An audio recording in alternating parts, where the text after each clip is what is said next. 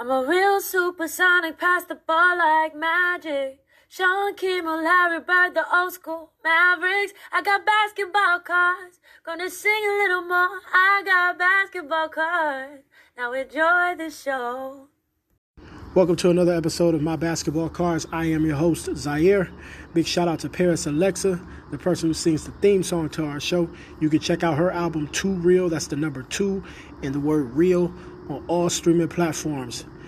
Before we get on to the show, check out a word from our sponsor. What's going on, everybody? Appreciate your time and for you checking out my basketball cards. Before we get into this episode, um, I want to uh, give some shout outs. It's like three new basketball podcasts that I just got hip to. They've been out for a little while. Um, one is All the Smoke with Stephen Jackson and Matt Barnes. Another is um, Those Knuckleheads with Darius Miles and Quentin Richardson. And the third is uh, Let's Get Technical with Rasheed Wallace and Bonzi Wells. Those are three podcasts um, featuring former NBA players. You hear a lot of interesting stories, good interviews.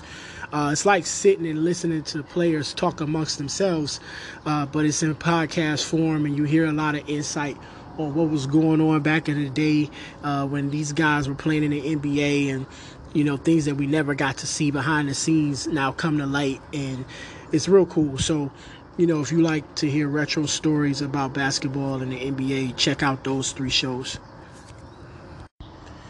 Now let's get off to Danny Ferry, the trade part three. And some of y'all might be like, man, it's a lot of episodes about Danny Ferry. Um, here's here's the deal. Danny Ferry had a, a long career with the Cavaliers. I believe he played like 10 seasons with the team, and he was like the first player to ever do that with the Cavaliers. Um, his story, in, in my opinion, is interesting. He may not have been like the biggest superstar ever to play for the Cavs, but his career was very intriguing um, in how he got to Cleveland and how everything played out. So, uh, the first episode we did about Danny, we talked about how he, um, we talked about him uh, playing in Italy during his first season out of college. The second episode, we talked about his preseason games with the Cavaliers and his press conference as well when he first signed the contract to play with the Cavs. Now we're talking about his first season with the Cavaliers. So um, we go and it's, it's November 1990. Uh, November 1990, and it's two days before his first game, and we're off to a bad start. Danny Ferry has to get seven stitches after catching an elbow and an eyebrow during practice. It doesn't like injure him so bad to where he's not going to be able to play, but it's just not a good sign of things to come. so, um, the day of the first game that he played, and keep in mind he had a bit of a rough, rocky preseason, uh, as we talked about in a previous episode. So, the day of his first game, his first game in the NBA, there's a drawing of him and Hot Rod Williams, John Hot Rod Williams, who is a power forward. Uh, those are the they are the two highest paid players on the team. So it's a drawing of them on the cover of the sports page, and you see them dunking bags of money into a hoop. Um, so when Danny signed his contract, remember it's a 10-year, $34 million deal with a few uh, signing bonuses. Um, he at the time was the highest paid player in Cavs history, but then the Cavs had to um, sign another one of their players who was a veteran by the name of Hot Rod Williams. John Hot Rod Williams had just had the season of his, um, the best season of his career. He averaged uh, like 16.8 points per game and um, was one of the best shot blockers on the team along with Larry Nance. He was a valuable uh, front court player who could play power forward and center. Um, he was quick to guard a few small forwards here and there, but he was very quick as a small as a power forward and a center, I should say. Uh, very quick as a power forward and a center, and uh, had the ability to knock down mid-range shots here and there. Um, so the Cavs had to match an offer that the Miami Heat uh, gave him to try and lure him to play for them, and they ended up having to pay a lot of money. So Um, he was getting paid $3.78 million um, in the 1990-91 season. Danny Ferry was getting paid $2.6 million plus his $1 million signing bonus. So technically he got 3.6 million that year. And then if you look at the Cavs uh, on their team, they had three All-Stars, Mark Price, Brad Daugherty, and Larry Nance. Mark Price was making $1.4 million. Brad Daugherty was making $1.32 million. And Larry Nance was making $1.26 million. So Hot Rod and Danny Ferry were the highest paid players, making significantly more than the team's three All Stars.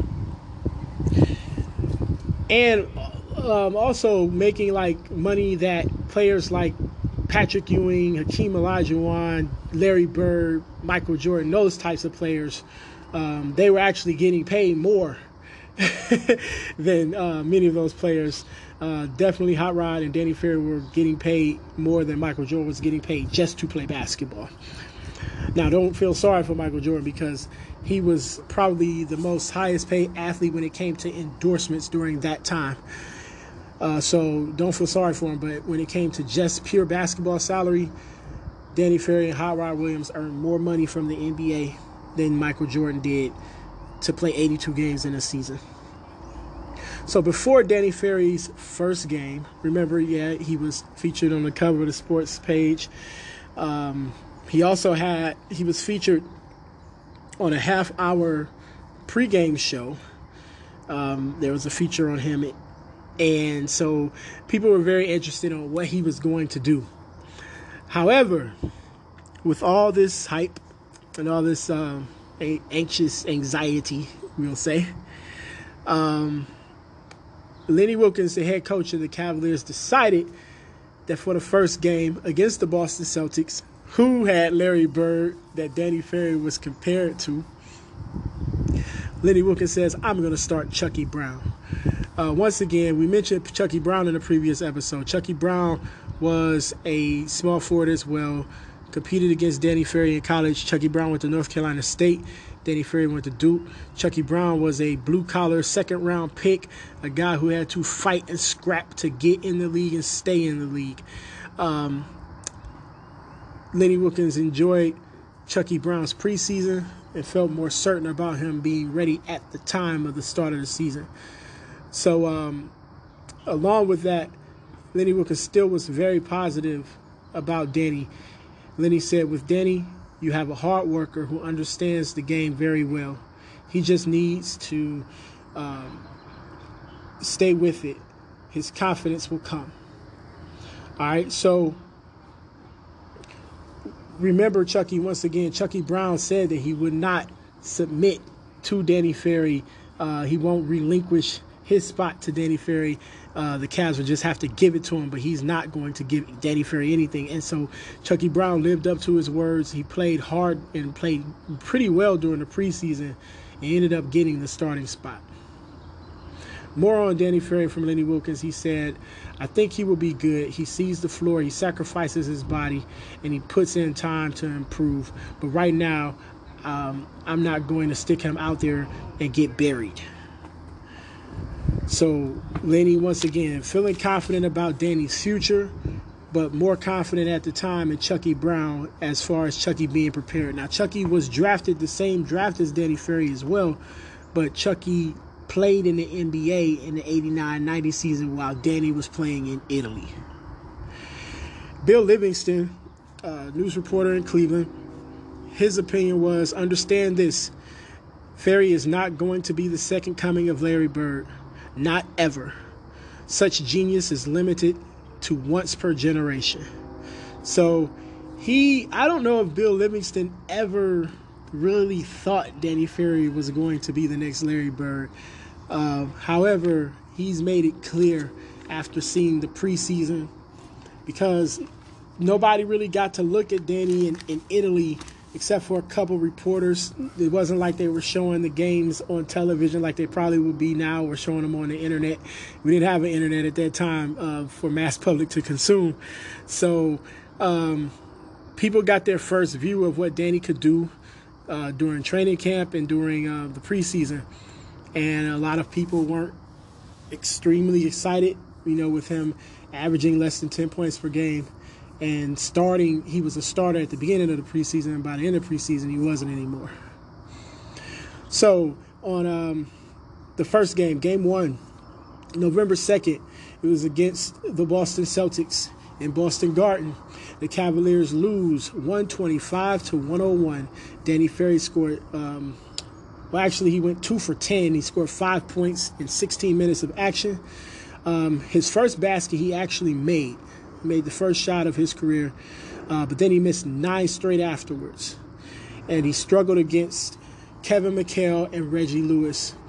Uh, Bird actually played that game. He missed the preseason game against the Cavs, but this game, Larry Bird showed up and was Larry Bird. Larry Bird had 18 points, 15 assists, and nine rebounds. Reggie Lewis, uh, young Celtic, who was a star small forward and shooting guard, had 32 points. Um, Danny's old teammate Brian Shaw, remember they played together in Italy. He's now playing with the Celtics, and he he actually played a season with the Celtics before going to Italy. Now he's with them for his second season um, with them, but third season overall as a pro. Brian Shaw had 13 points, seven assists, and two steals. Um, Danny Ferry's Danny Ferry on his first game, his his thoughts were, I don't think I played particularly well. I still have a lot to learn. So the premiere, the debut, wasn't what people really wanted. And remember, once again, people are looking at him and judging him um, to what the Cavs gave away. They're comparing him to what the Cavs gave away. The Cavs gave away Ron Harper, who is a 20 point per game scorer, a lockdown defender, and they're looking at Danny Ferry going, okay, what are you going to do for us? So we go to game two, which was November 3rd, and they played the defending champion Detroit Pistons. The Cavs lose 102 97. Danny Ferry plays 22 minutes, shoots 3 for 7, scores 6 points, grabs 3 rebounds. In that game, he faced Mark Aguirre, Bill Laimbeer, Dennis Rodman. Um, so you talk about the first two games, he's facing legends. He's facing um, Kevin McHale, who is a Hall of Famer, Reggie Lewis, who had he lived, he died unfortunately a few years later um, from heart trouble. But Reggie Lewis probably would have been a Hall of Famer. Definitely a difficult person for Danny Ferry to match up against with his speed and athleticism and high basketball IQ. Um, Danny, uh, Larry Bird was also on the court as well. And then when you look at um, Detroit, he's going up against Mark Aguirre, who was the number one pick. I think it was the 82 draft, maybe. 80, yeah, 81 or 82 draft. Mark Aguirre, uh, number one pick um, top level player, high scorer, would average. Um, he averaged like 25 points per game one season with the Mavericks. Was a phenomenal uh, scorer. Uh, you got Bill Laimbeer, who was just tough and physical. Also had a really good jump shot. Um, and Dennis Rodman, everybody knows about Dennis Rodman, just freak athlete, very aggressive and hard to predict on what he's going to do, but you know he's going to grab a lot of rebounds and you know he's going to defend. Um, so, Danny, after those first two games, which were lackluster, um, he struggled to get minutes. And for the next seven games, he only played more than 10 minutes two times. Danny Ferry started getting grief from the national press. Um, one of the headlines that was of a story that was written said Ferry looks a little out of his league with the Cavaliers. Um, a, a quote from that story before the opener, Ferry was being compared to the incomparable Larry Bird. Afterward, he was being compared only to Big Bird, clunky, slow, and a little overwhelmed by any situation. This story was actually written after his first game. Um, an anonymous scout said, Can this guy play in this league? That was his question. He also said, "I'm not so, I'm not so sure right now. He looks like a man without a position." So after the first two games, the reviews are less than stellar about Danny Ferry. Um, as we go on throughout the season, the day after a one for six performance against Philadelphia, the Morning Call, which is a um, newspaper in Allentown, Pennsylvania, called Danny Ferry the biggest early season flop. Ferry um, actually did have a double figure game coming soon. His first double figure game was um, a 14 point, 16 minute performance against the Charlotte Hornets early in the season.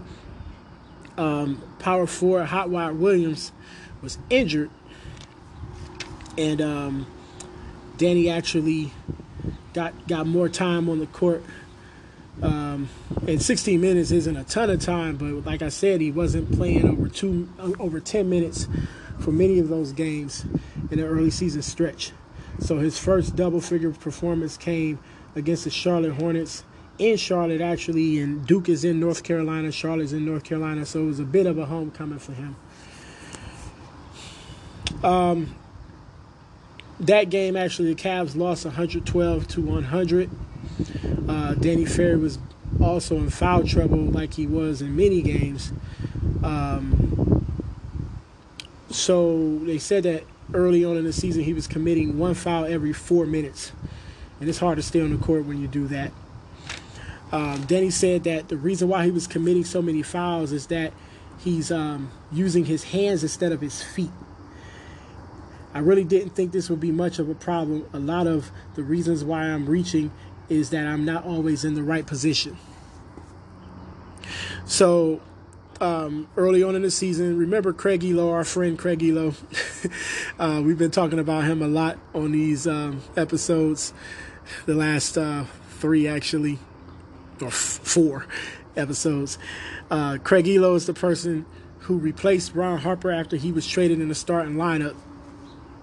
And you know, Craig Ehlo is, is interesting because he knows who he is. He knows his limitations. He knows what he can do, and you know, it's like people expect more of him, and he's like, "Yo, I, this is only this. I can I can only do what I can do. I can't be Ron Harper."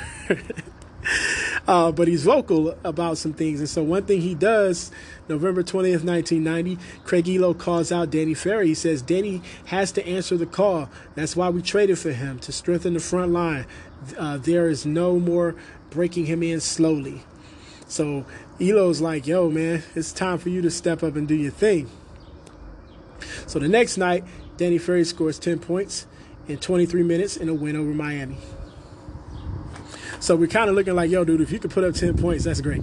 We, we, that That's great because the Cavs already had uh, Brad Daugherty, who could average 20 a game, and Mark Price, who could average between, you know, 16 and 19 a game, and Larry, Larry Nance, who could average between 16 and 19 a game. They had scores, um, but they needed some more perimeter shooting and they needed Danny Ferry to be consistent at that. Um, over the next four games, after scoring 10 points against Miami in a win, um, he played 23 minutes or more over the next four games, but the Cavs went one and four. Danny Ferry shot 10 for 35. He averaged six points per game, 4.9 rebounds, and 3.5 assists. Now, things start getting really bad in December. Uh, the Cavs end the month of November at nine and seven, and then in December, um, they have to play without Mark Price, who ends up injuring, having a leg injury. I think it was an Achilles injury. Um, and so he's their all star point guard. They lose him. And they go from 9 and 7 at the start of December to 11 and 8 at the end of the month. Um, during that time, though, Danny Ferry's uh, numbers start to improve. Um, in the 15 games he played in November, he averaged 6.3 points per game, and he shot 38% from the field. In the 13 games he played in December, he averaged 10.2 points per game, shooting 45% from the field. The final game of 1990, uh, at the end of December, Danny Ferry had his best game of the season, average uh, scoring 21 points, shooting 8 for 13, and that was in a loss to Portland. Portland at the time was 27 and 3, and um, they they lost 120. The Cavs lost 120 to 114. Then he had 21 points, six rebounds, five assists, and one block. His performance in that game, even though the Cavs lost, um, his performance in that game was was was one that made you think, okay, this is this is the guy that everybody was comparing to Larry Bird.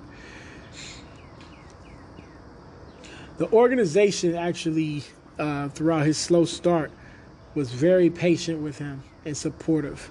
So that's the good thing about this Cavaliers organization. Um, throughout some of the things you can point out that you can criticize. The one thing you can't criticize is that they had a very good, supportive, nurturing environment.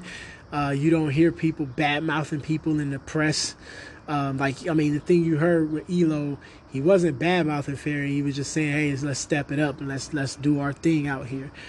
But the Cavs, there definitely it was a lot of support from the players. They wasn't tripping that Danny Ferry is making more money than everybody else for the most part. They were just really supporting him and hoping that he would come along. Lenny Wilkens, the head coach, said Danny has got to stop beating himself himself up for the mistakes he makes. I've told him you've got to learn from your mistakes and not worry about sort of that sort of pressure. He has to just go out there and play his own game. So um, January uh, third, wait, let me see. Sorry about that. In January, the Cavs actually went three and eleven that month. So this is just a abysmal, turning into an abysmal season after a, a, a nine and seven start, which was kind of shaky, but you'll take it. Um, and this is from a team that has made the playoffs the last three seasons. All of a sudden, they're now 14 and 29 um, at the end of January. In 14 games in January, Danny Ferry once again averages double digits for the month, averaging 10.1 points per game. He shot 51%, which was his best shooting percentage in a month. Um, and then he scored double figures in five of the last six games of January. On January 30th, he shot 7 for 12 and scored 16 points against the NBA champion Detroit Pistons.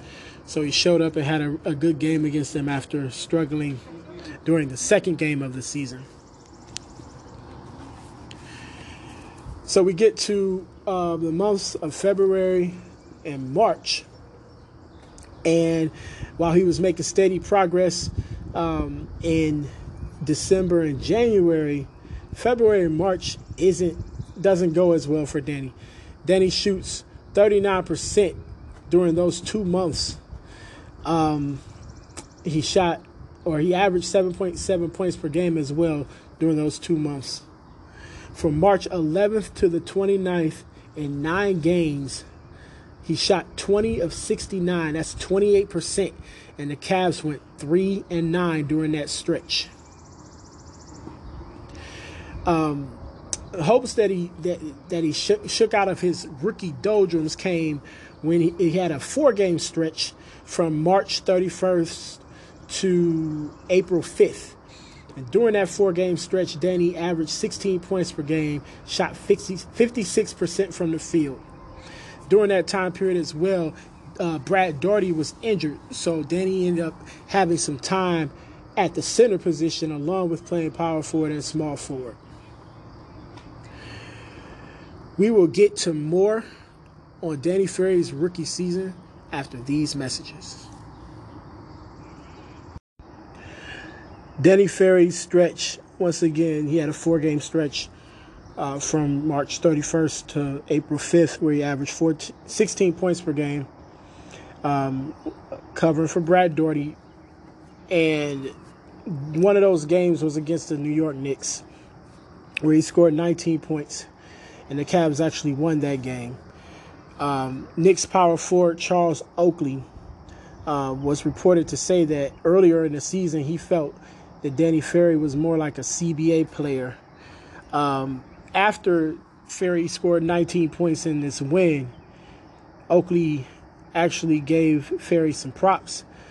Uh, he telling the media that he actually played well, and he also complimented Danny Ferry's defense, which a lot of people weren't complimenting at the time.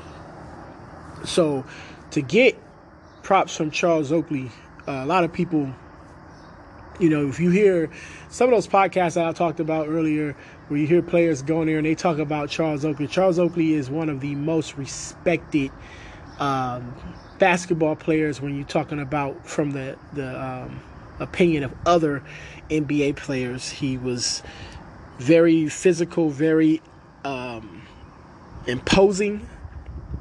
He may not have had as much skill as like a Karl Malone or a Charles Barkley, but when it came to playing with strength and and asserting his dominance physically, there weren't many power forwards that could do that. He was very intimidating during his time, so to get some uh, respect and praise from Charles Oakley is a lot. So, um, you know, that stretch where he got more minutes because Brad Daugherty was injured, you know, once again, you look at it and go, okay, he's coming along. Things he's going to finish off this season strong. Well, after that good run, he closed the season going 22 for 65, shooting 33% from the field, averaging 7.8 points per game for the rest of the season. And his rookie season ended with him playing 81 games, averaging 8.6 points per game, which was second off the bench.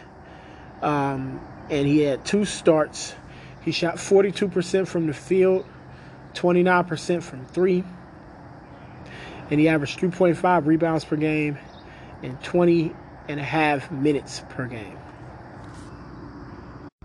When the season was over, plain dealer writer Burt Graeff gave Danny Ferry a D plus. Graeff said he showed a lack of foot speed, which translated into numerous personal fouls and means that he will have problems throughout his career matching up against most small forwards. But on the positive side, he said that he showed. Oh wait, more negativity. He said that uh, Ferry showed a lack of upper, upper body strength, which he will need to match up with uh, the brutes at the power forward spot. So um, that's Danny Ferry's rookie season a tough one. The Cavs actually finished 33 and 49, uh, which was a big step back. Remember, um, this is the 90 91 season. and the 80, 80, 88 89 season, the Cavs were 57 and 25, had the second seed in the Eastern Conference. Um, people were looking at them, people like Magic Johnson, um, said that this was the team of the 90s. The next season, they trade Ron Harper. Um, they fight through injuries. They limp into the playoffs at 42 and 40. Um, they actually finished the regular season strong in 89 90, but they have a tough year. But they finished the regular season strong. They have a five game series that they lose in the first round, three games to two against Philadelphia. Danny Ferry arrives finally after uh, waiting a season for him. Mark Price gets hurt. Um, so when Price played, he the team was nine and seven. They go 24 and 42 without Mark Price. Uh, Danny Ferry plays 81 games. He's the only well, actually, Craig Ehlo actually played 82 games. Danny Ferry played 81. Larry Nance played 80. Uh, Brad Daugherty, who got injured at the end of the season, played 76, so he only missed six games.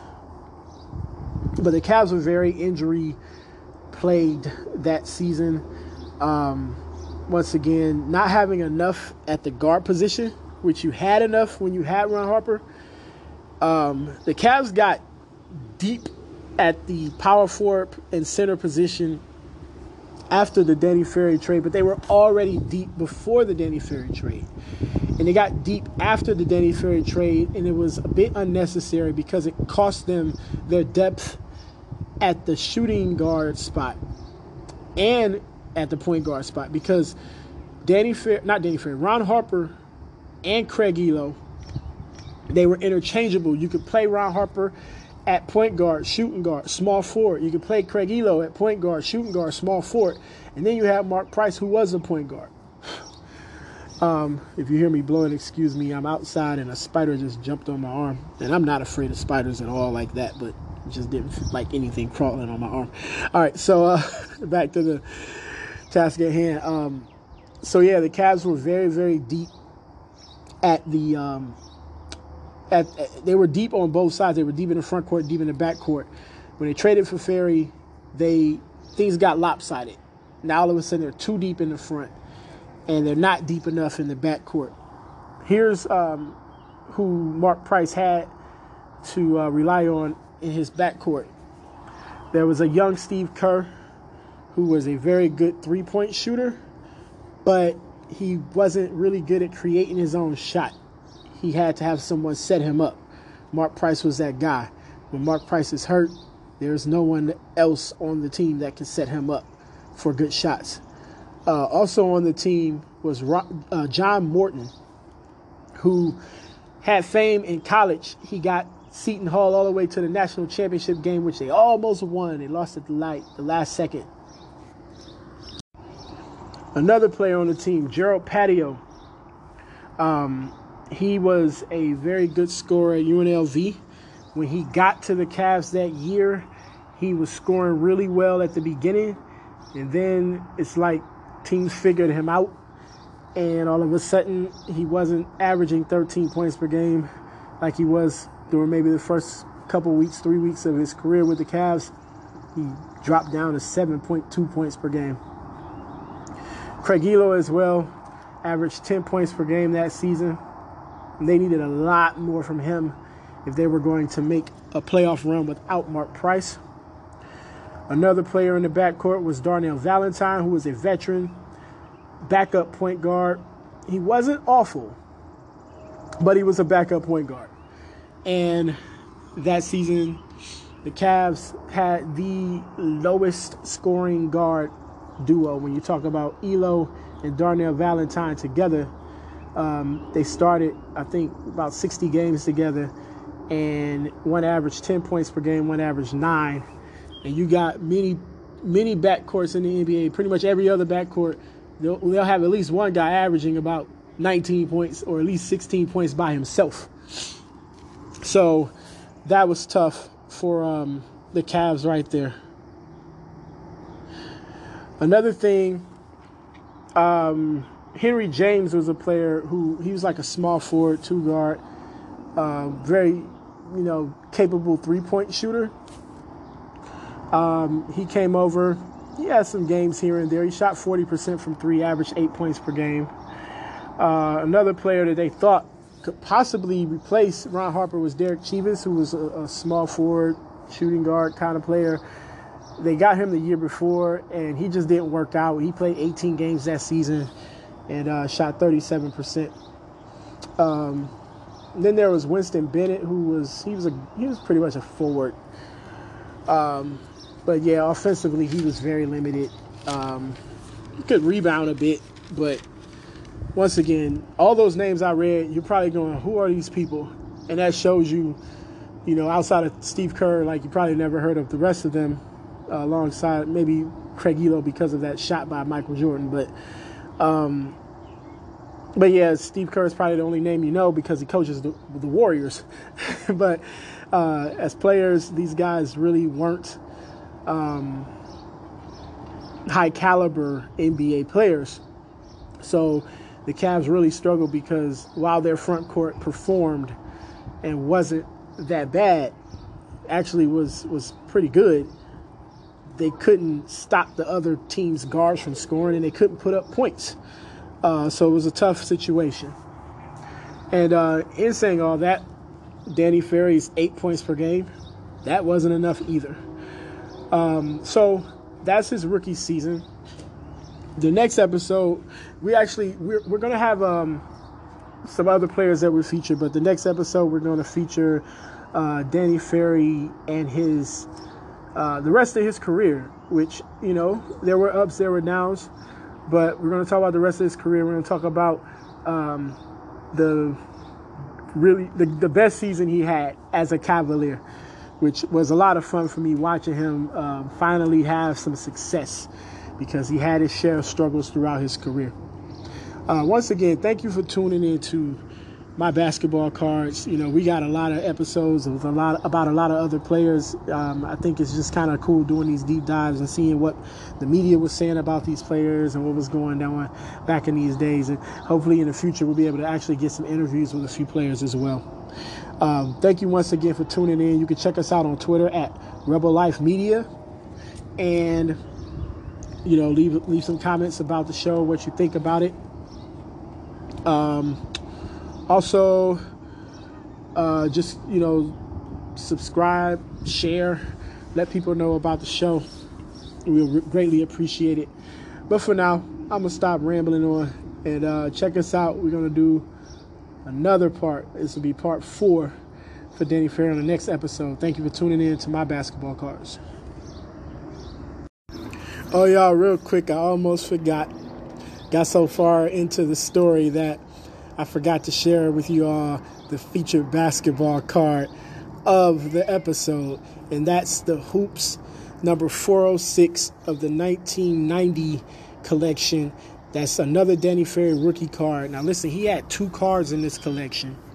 One, he's got street clothes, the other one, he's actually in a Cavalier uniform. And that card is said to be worth about 34 cents. You know what I'm saying? Um, but that's another card uh, from his season. I try to get cards from the season that we're talking about. And in future episodes, we might kind of stray off from those seasons. Um, but yeah, so his rookie season, the hoops collection that he was um, had rookie cards in actually he didn't play in the NBA that year. Remember once again in 89 90. So on the back of those cards, you see um, his college stats, and then you see like a lot of information about the Ron Harper trade um, with him and uh, what he did in Italy, as well as his accomplishments from Duke. So those are um, the key aspects of that card. Once again, this card, he's in a Cavs uniform. You see him shooting uh, a shot. And then in the other card, in the previous episode, he's in street clothes. And you can see the cards on the cover art of each episode. So, yeah, sorry about forgetting that element. Uh, that's what this show is built off of. Thanks again for tuning in.